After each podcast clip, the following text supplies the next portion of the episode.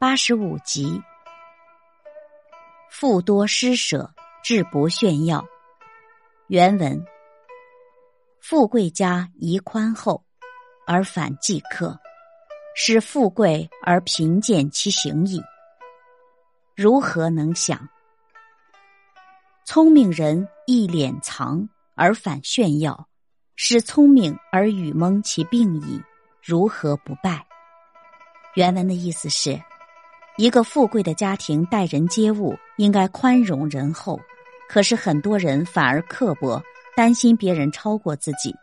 这种人虽然暂为富贵之家，可是他的行径已经走向贫贱之路，这样又如何能够行得通呢？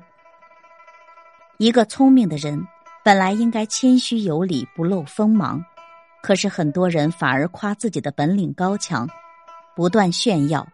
这种人表面看起来好像很聪明，其实他的言行跟无知的人并没有什么不同。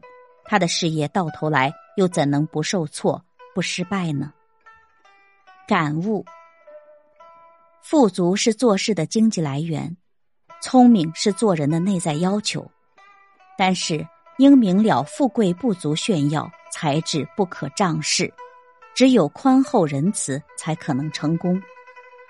假如富贵而为人刻薄寡恩，就会陷入终日勾心斗角、与人争利的苦海中，完全丧失生活乐趣，丧失周围的亲友，到头来落得孤立无援、空虚寂寞。人有才智而无正气，以此傲人于人，正应了“聪明反被聪明误”的俗语。